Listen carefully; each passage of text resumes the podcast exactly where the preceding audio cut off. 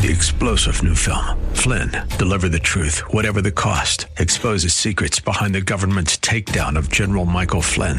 Flynn knew what the intel world had been up to. He ordered the first audit of the use of contractors. This set off alarm bells. He told the truth. He was the most dangerous person for Donald Trump to hire. They had to get rid of Flynn.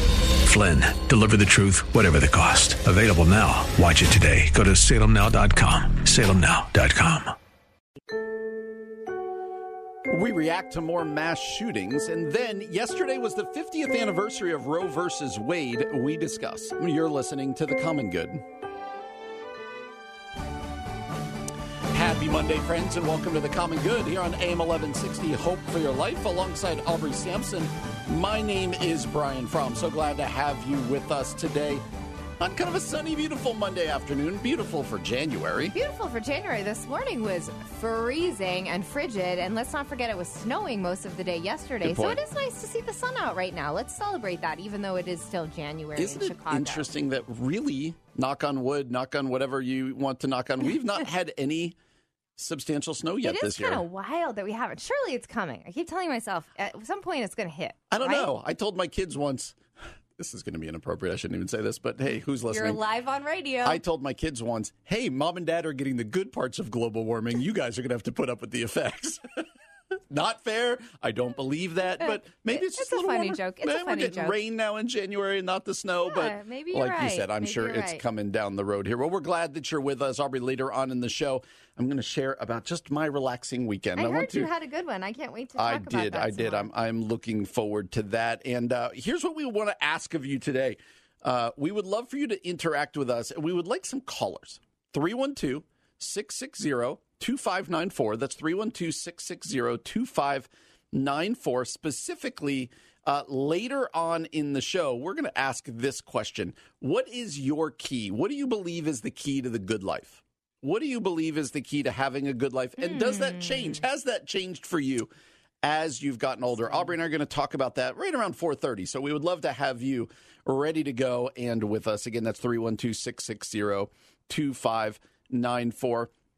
You can always interact with us on Facebook, Twitter, and Instagram at Common Good Talk. Aubrey, it was a great weekend, lots of fun and our families and other things, but then Oh. you turn on the news Man. and I, I do feel like every time these happen, I'm like, okay, we need to talk about these Yeah. and sit in them. We're not going to have the answers to them. Right. But that there are a lot of people in the church and outside the church going, you know, what do we do with Yeah. evil? Where is God? So just a couple Ah. uh, different mass shootings this week, Aubrey. Over the weekend, I believe, at Monterey Park Dance Hall shooting.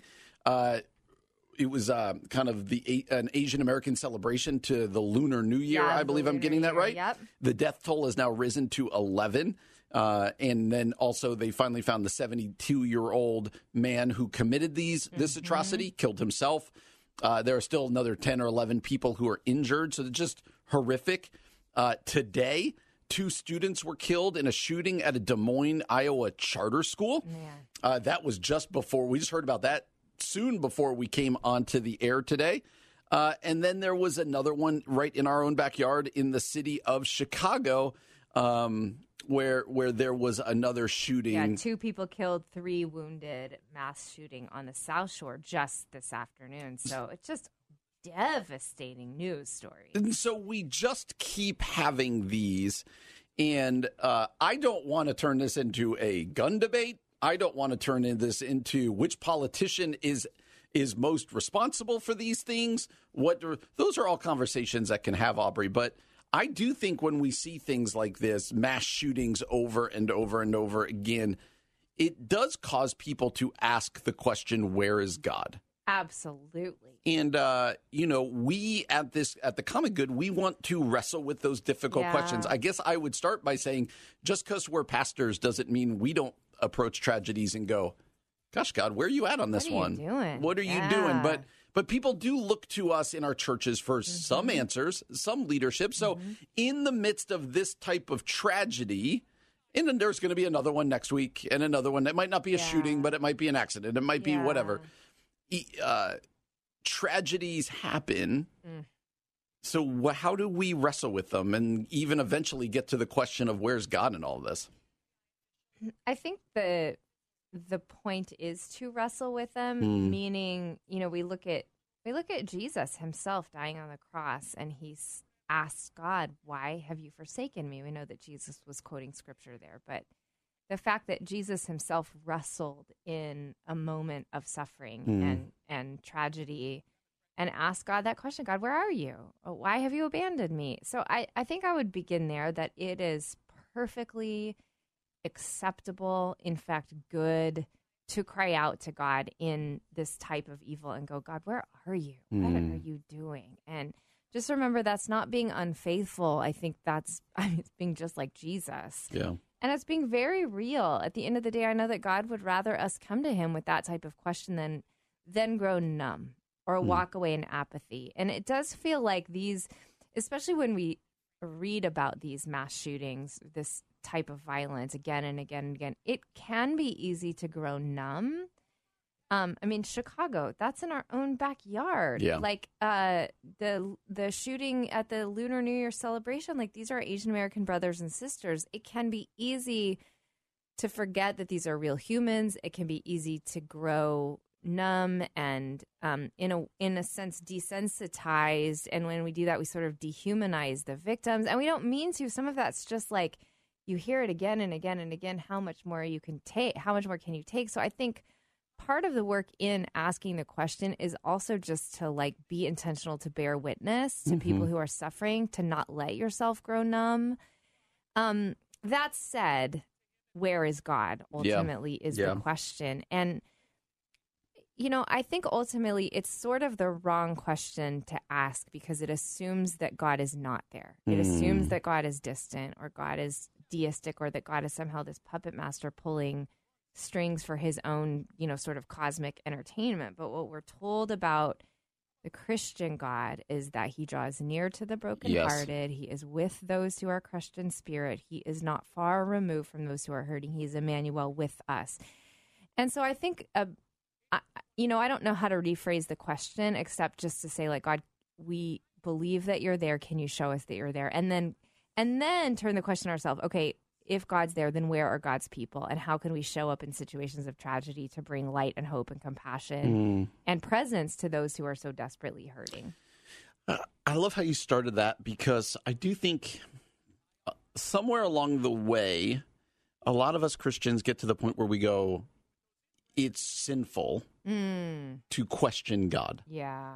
It's sinful to struggle with these kind of questions. So, therefore, it doesn't mean then we have the answers. Instead, we fake like we have the answers, or we pretend that Totally. we can explain it away Totally. while internally going, Yeah. gosh, God, what?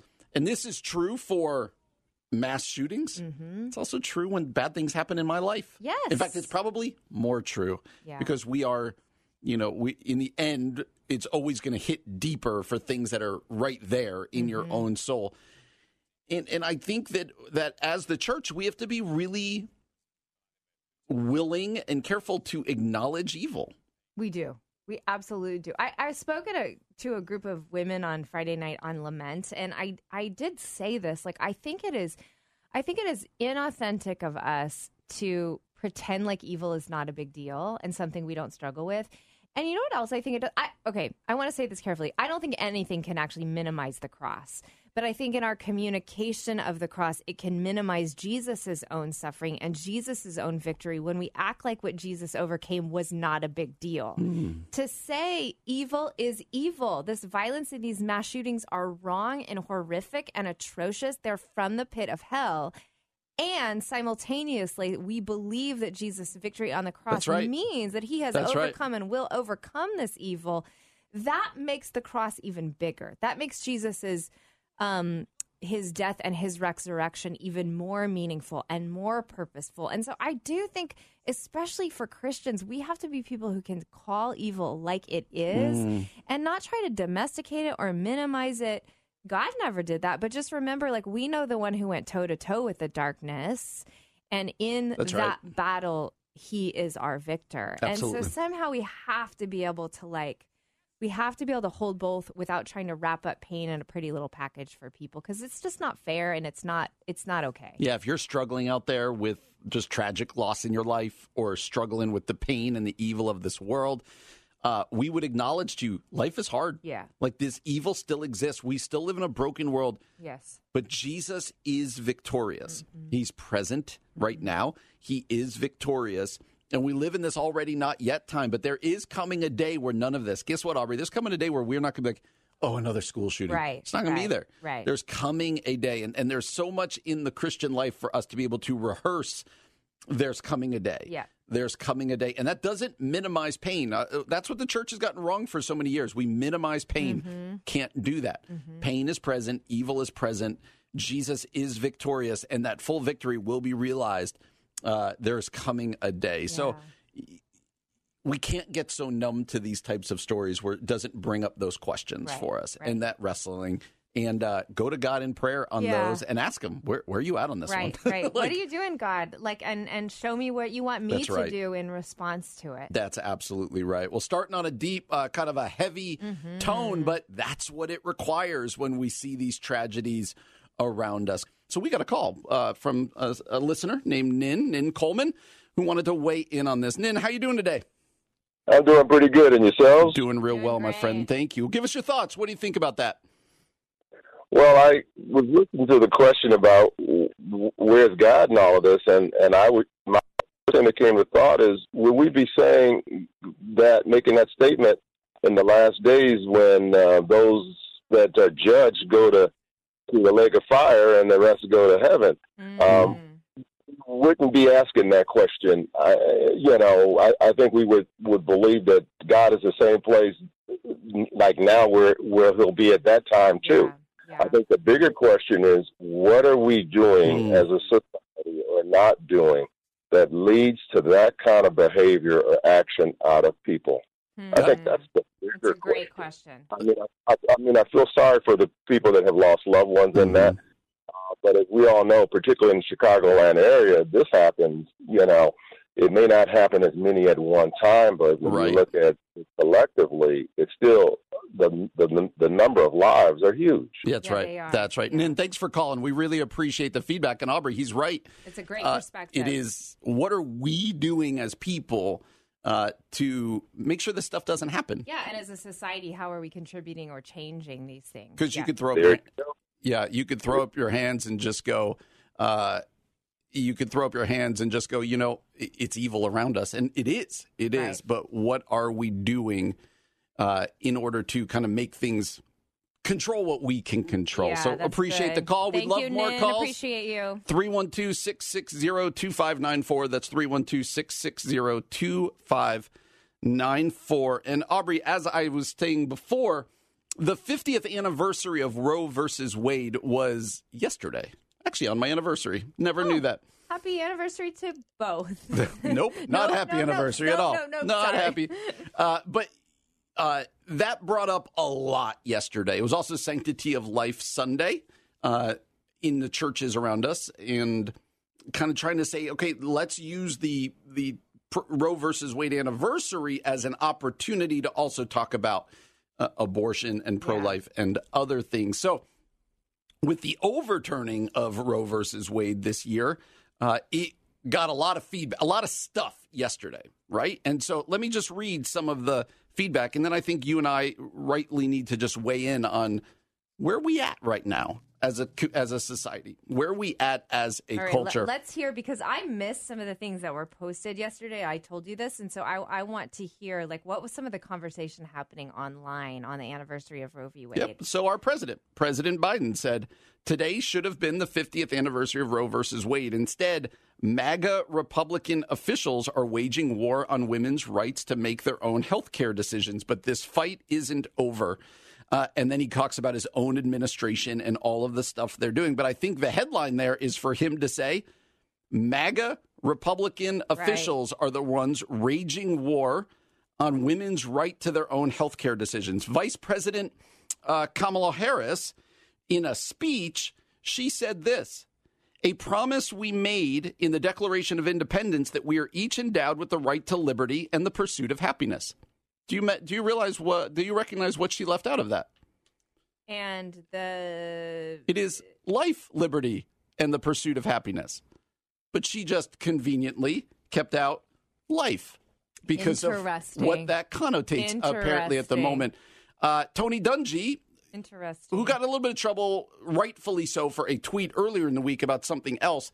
But then he was borderline get- about to get canceled, if you will. He's just a football commentator, former coach, but also an outspoken Christian. Yep. He spoke at the National Right to Life uh, event, and people lost their minds, saying NBC should suspend him, all sorts of stuff. So that those are the ones that I saw yesterday, right? Uh, the president, President Biden, and here's how much stuff has shifted, Aud- Aubrey, too, that President Biden, when he was a senator, he voted literally for a law that would have done what the Supreme Court did, Yeah, putting I it back like with I the states. I remember you telling me that. Yeah. So where are we at right now as a I, I want to say where we at as a society, as a culture, and then I want to hone in on where should the church be right now? What what do we believe the church should be doing in the midst of this right now? You know, this is a difficult question to ask because you can't. I don't think you can take a couple tweets, and you're not doing this, but Mm-hmm. generally, I don't think people can take a couple tweets and say, this is where the country is. This is certainly a select portion of the country. This is certainly like a loud voice in the country, being that it's the president Right, of the right. United States of America. Like, don't get me wrong, an incredibly in- influential voice. And, you know, one of the things, this is what's always been hard for me with, I'm pro life, but what's been hard for me with pro life is I do, I mean, women's rights have been stripped. Their agency has been stripped historically, globally, forever, since the dawn of time. And so I want women to have total and complete agency over their bodies. At the same time, I still think that happens in submission to the lordship of Jesus Christ and the fact that we as Christians, actually, I think we as humans should be called to care for the most vulnerable. And I would put unborn children in that category of the most vulnerable. Now, people would disagree with me, but that's where I stand. I mm-hmm. believe that life happens at conception and that God has a plan and a purpose for every child that's born and has created that life on purpose. And so I I can understand in one sense sort of the position of like women should have their rights to do what they want to do. Yes, unless it harms other people. And that's where I just can't I can't go so far as to get behind um you know anti pro life or pro choice. And I, I think that the difficulty too is I you know I never want to talk about this topic outside of women who have had abortion and have abortion regrets because I never want those women to feel ashamed. I never want those women to live with the guilt and the pain. I have sat with I've told you I've mm-hmm. sat with a lot of those women at women's events that I speak at and it's real pain. It is like decades later real pain. And so I always want women to hear like you are forgiven in Jesus. You don't have to live with that shame. God has forgiven you. Like don't don't carry that. Um, but can we move forward Mm. as a church, remembering to care? Like if it if we're pro life, we're pro life all the way. That's you right. and I say, That's right. from womb to tomb, and this is one of the pro life issues that we Yeah. care about. When we think about where we're at as a culture, I think what we've learned this year is we are pretty polarized increasingly around this. Yeah. At least leadership wise. Like you said, yeah, you can't read too much from a tweet. But it is the tweet for from sure. It is Yeah. the tweet from the president of the United accurate, States. And um and so I do think the polarization has become less pro life, pro choice, more pro abortion, anti abortion. That's right? true. That feels that way for sure. And I think that the church needs to stand up and say, um, we believe that that is a human life that is at stake here, and that this is no longer, this is not a political issue, yeah. but it's a moral issue. Yeah. And that this doesn't make you a MAGA Republican. That was so purposeful by President Biden to say that MAGA Republican lawmakers have hijacked That's true because I am not a MAGA Republican no, at all. Most of my pro-life. most of Yeah. the people that I know are not, and yet Yeah. they are passionately people who are Yeah. running pregnancy crisis pregnancy centers and this. They they are not what he has made them out to be. But we have to understand that's, that's. That's the of- caricature kind right of now. condescending and characterizing. Right. Yeah. And done with a purpose. Anyone who believes this is crazy and is this. And, Is and it's just pro-Trump or whatever. demonizing. Yeah. Right. And so I think the church has to try to get back to the moral ground on this, not the political ground, and say, listen, This might make you mad. This might you might disagree, but here's why we believe so strongly about this because this is as you said a life and death issue for the least of these, for the most vulnerable. And the church is going to continue to step in. Before we go, let me say this. Connect if you're a church, get connected to a crisis pregnancy center in your area, whether it be Caring Network or other ones we've had on the show. Mm-hmm. Do something uh, to step in instead of just yelling and tweeting and Greg posting. Yeah. Uh, support, support, support. We are thrilled today to be joined by someone who we consider a friend of the show. He is an incredible leader, author, spiritual guide. His name is Rabbi Schneider. He has a brand new book out about messianic prophecy revealed in the pages of the Hebrew Bible, and it's called that Messianic Prophecy Revealed. We're joined by Rabbi Kirt Schneider. Rabbi Schneider, thanks so much for being here with us today. Aubrey, Brian, it's an honor and a blessing to be with you guys in the big city of Chicago today. Rabbi Schneider, I forget where you are located. Can you remind us? Well, I was born in Cleveland, but I've lived in Columbus for almost 20 years. Columbus, Ohio, the mm. heartland of America. There you go. Nice. I love it. Okay, so talk to us about this new book. It came out earlier this year, Messianic Prophecy Revealed. Uh, looks fantastic. So tell our listeners all about it. Well, as a Jewish believer in Yeshua, I came to faith in 1978 supernaturally when Jesus came to me in the middle of the night on a hot August night. And as a Jewish believer, from the very beginning, messianic prophecy was always something that was important for me as a Jewish believer and for other Jewish believers so that we could see that believing in Jesus was not that we had converted to another religion, mm. that, that, it wasn't that we were no longer mm. Jewish, but that Yeshua was actually prophesied in the Hebrew scriptures. You know, he died with a sign above his head that said, Jesus of Nazareth, King of the Jews. And I know, Aubrey, Brian, you both know that Jesus said to the woman at the well in John 4, we know we worship for salvation is from the Jews.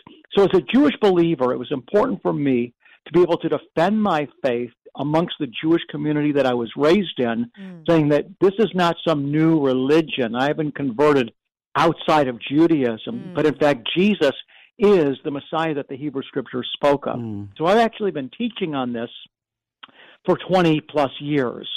But what I've done in this book, I think, is really important for all God's people at this time because understanding uh, how Yeshua is rooted in the Hebrew scriptures, it gives Christians, Gentile or Jew, a spiritual backbone. Because yes. as you both know, we're living in a time of tremendous cultural compromise where Christians are backing away from fundamental biblical doctrines like that Jesus is the only way to heaven. Mm. I mean, this is a this is a fact. I mean, if Jesus is not the only way to heaven, then what? Then all all we have are good morals.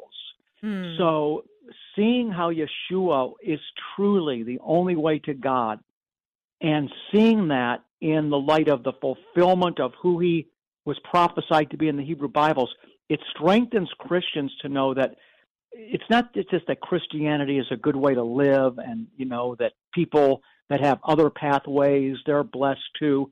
Now, understanding how the God of Israel is the only God and that Jesus is the one pathway that he's made into his presence, it strengthens believers' backbone so that they can be more confident and secure in their own faith and also be more emboldened to be his witnesses. Mm.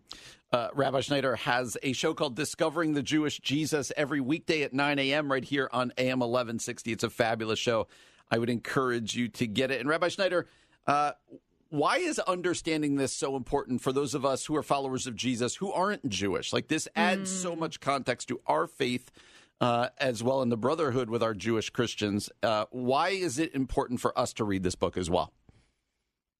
Well, I guess, Brian, the answer that, that comes to mind, first of all, is I've met people over the years, Gentile believers, been believers for many, many years, loving, I mean, passionate believers but when they discover the Jewish roots of their Christian faith, it's like it, it, emotionally, it's like they get born again all over mm. again. You know, it's not like we can get born again twice. You know, we're born of the right. Spirit once.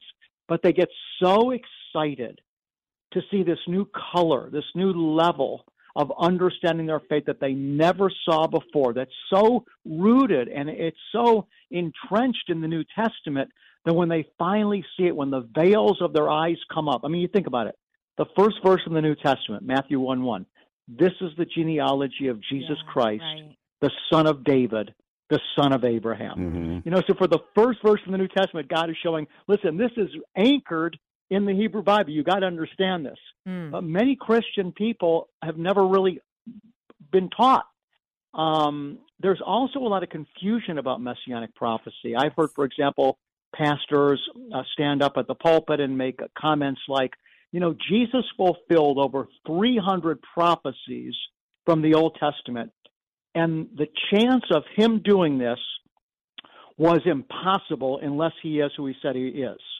So they're kind of turning it into like a mathematical Right. formula. Right. But the re- yeah, but the reality is a lot of the ways that the New Testament writers use messianic prophecy were not in ways that could be scientifically Mm, measured. Yes. They, they, they in, in, in, in Jewish tradition, uh, the, scriptures are, are, are multidimensional. There's many colors and layers and, and uh, of understanding. So, for example, um, in Matthew chapter 2, just to try to be as concise as I can, Mhm.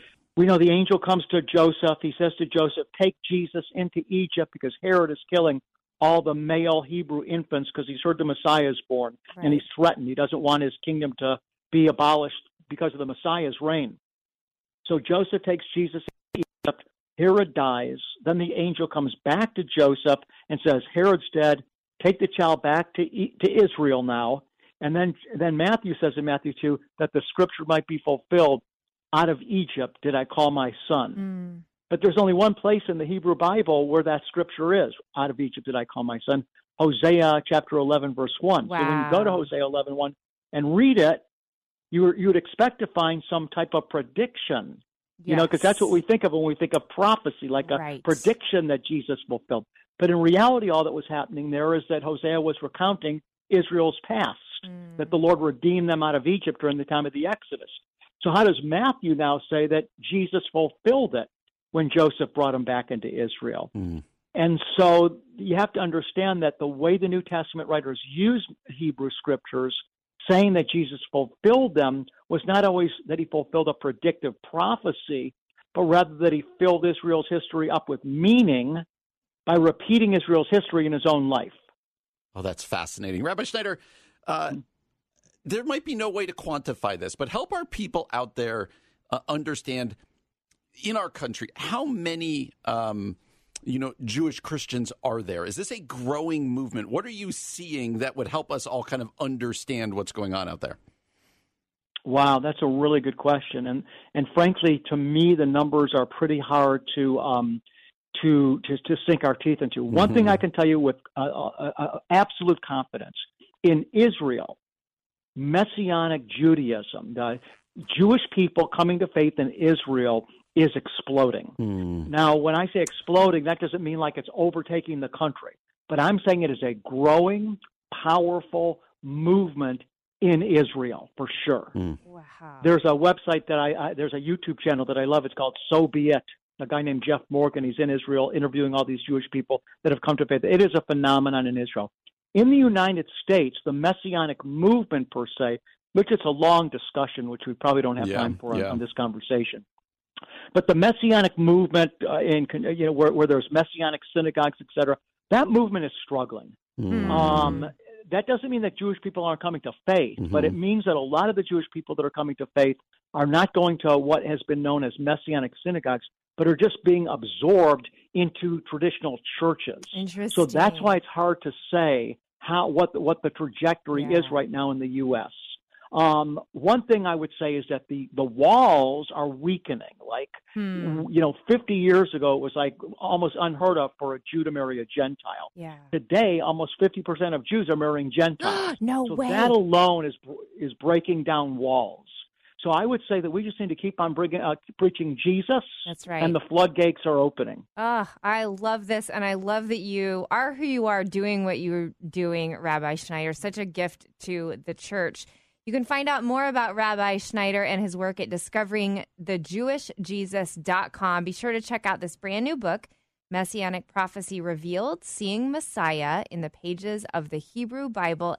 And you can listen to Discovering the Jewish Jesus right here on AM 1160 weekdays at 9 a.m. We've been joined by Rabbi Kirt Schneider. Thanks again for being with us. We are so blessed to have you. God bless you, my friends. Great to be with you once again. And again, I look, Lord willing, hopefully to meeting you in person soon. Absolutely. All right, Brian. Well, it's the end of the show. And at the end of the show, we like to get people thinking spiritually or encourage them somehow. And um, are you a big uh, NASA fan? That's a it's a loaded question. That's a loaded question. I'm not anti NASA. Are I you don't pro astronaut? don't, I don't think that I spend a lot of time thinking about it. But tell you what, though, if if they're right and we're heading back to the moon soon, that'll be cool. Like Are- just oh, to, are we to- headed back to the moon these days? I didn't know that. don't ever I read know nothing. anything. I read nothing never all the time. Uh, yes, uh, that's the hope, and so that would be cool if and when we land on the moon again. Like I think that'd be really exciting. or But for the first time if it was a if it was a hoax. we don't know. Well, okay, let me teach you something about an astronaut. A Okay. NASA astronaut who formerly held the American record for cumulative days in space says he believes science and the Bible are in harmony, not conflict. Okay, listen to this. We're going to find out what this problem is and then talk about his answer to it. But astronaut Jeffrey Williams took part in four space missions from 2000 to 2016. And he spoke recently at the new exhibit at the Museum of the Bible, which is called Scripture and Science Our Universe, Ourselves, Our Place. He said this He gets the question all the time how can be, he be in the business he's in and be a believer?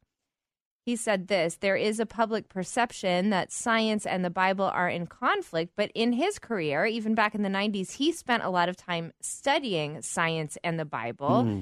Basically, he says this that modern science as we know it really came out of the conviction that the Bible was true and that God is the creator and has revealed himself in the scripture. And in that creation, he provisioned it and ordered it. William said he has been impacted by the order of math, physics, chemistry, and music. You do hear a lot of apologists use order uh, or created order as part of their um, evidence for faith, That's right. essentially. He says that um, a lot of theologians were first driven by their faith as they did their work of science. So, okay, wh- tell me your thoughts on this Mhm. science and the Bible. I guess here's where I struggle Yeah, a little bit. The Bible is not a science book. Nope. And so sometimes I get frustrated on the flip side when people try to use the Bible to like make science. Mm-hmm. Um, at the same time, I don't think the Bible and science need to be in conflict at all. And that happens a lot Yeah. where that you hear a lot of Christians that are quote unquote anti science. And I don't think that's accurate either. So uh, I think the best kind of foundational or umbrella statement to make here is if we believe that all truth is God's truth, Mm-hmm. then we shouldn't be scared by advances in science, Right. advances in philosophy, Right. advances in whatever else, Right. mathematics. Uh, if we believe that all truth is God's truth, I'm like you. I don't understand people who almost have this fear that if like science moves too fast and too far, we're going to like lose God, or Yeah, like that's I don't going understand to it all of a sudden run up against it.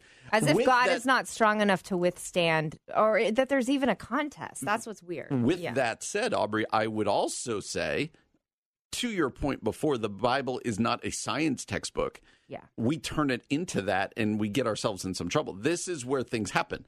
Let me tell you, and, and I'm about to get some people maybe a little riled up here.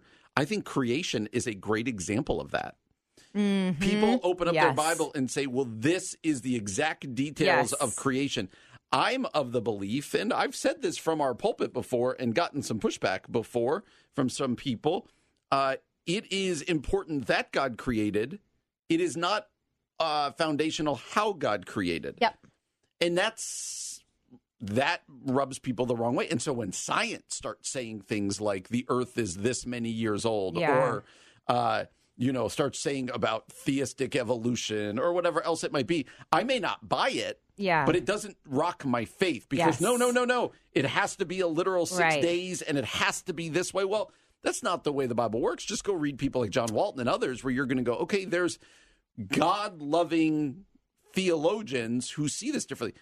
To be honest with you, Bible the, believing theologians who see this differently because they understand that. forgotten more of the Bible than I've ever known. And Yeah, yeah. to be honest with you, the first time I ever learned about evolution was not in my public high school. It was my first semester of Wheaton College. Yeah. But the person did it from the perspective of This doesn't take God out of the equation. And so th- I think when we try to have too many things sewn up from just the words of the Bible when it comes to creation or whatever else, then science can become can threaten that. Mm. But there's nothing in science that says to me that that is ever going to come to the point of going, "Oh wait, God didn't create the world." Right. Oh, right. hold on. And anything that goes against God as creator, I reject. Sure. I say, no, no, I know that's wrong. Our uh, uh, one of our producers told us a fun fact that the Big Bang Theory was actually proposed by a Catholic priest and a theoretical physicist. I love that.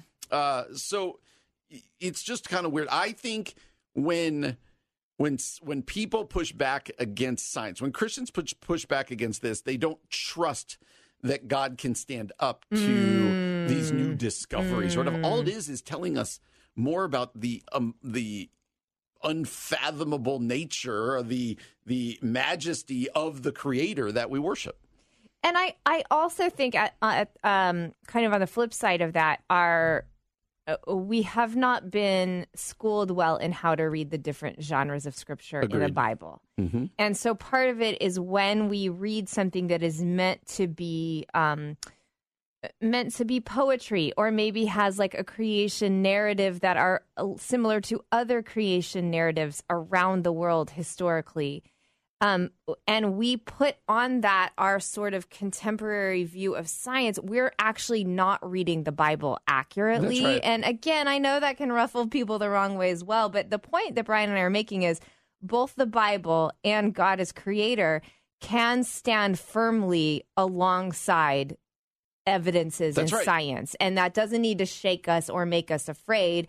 Instead, like this astronaut, we can say God is the creator. And look, he's seen creation at its most marvelous outside of our planet Earth looking back on That's it. And so if somebody can say, hey, God is real in the middle of that, then I think that's a pretty cool testimony. I just love that line of all truth being God's truth. Yeah. Like if that's reminder. the foundation or the lens through which we see everything, then I want to learn more that science has to tell us because it's going to teach me more about God. And Yeah. I, I want to learn more about all these different genres. It's the it's what's behind a liberal arts education. And and I see it as ways of just kind of getting another glimpse of God. Yeah. As opposed to being scared by what's going to happen to God. right. Can God stand up to of course, God's the source of these things. yeah, that's a good word for all of us. Well, we will be back again tomorrow from 4 to 6 p.m. For Brian Fromm, I'm Aubrey Sampson, and you've been listening to The Common Good on AM 1160. Hope for your life. Three star general Michael J. Flynn, head of the Pentagon Intelligence Agency, knew all the government's dirty secrets. He was one of the most respected generals in the military. Flynn knew what the intel world had been up to. He understood its funding. He ordered the first audit of the use of contractors. This set off alarm bells. The explosive new documentary, Flynn, Deliver the Truth, Whatever the Cost, uncovers the facts behind this scandal. Flynn told the truth. He was the most dangerous person for Donald Trump to hire. I find out the worst enemy that I'm going to face in my life is right here in America. They took my assessment and they wanted me to change it. And I was like, I'm not changing it. They had to get rid of Flynn.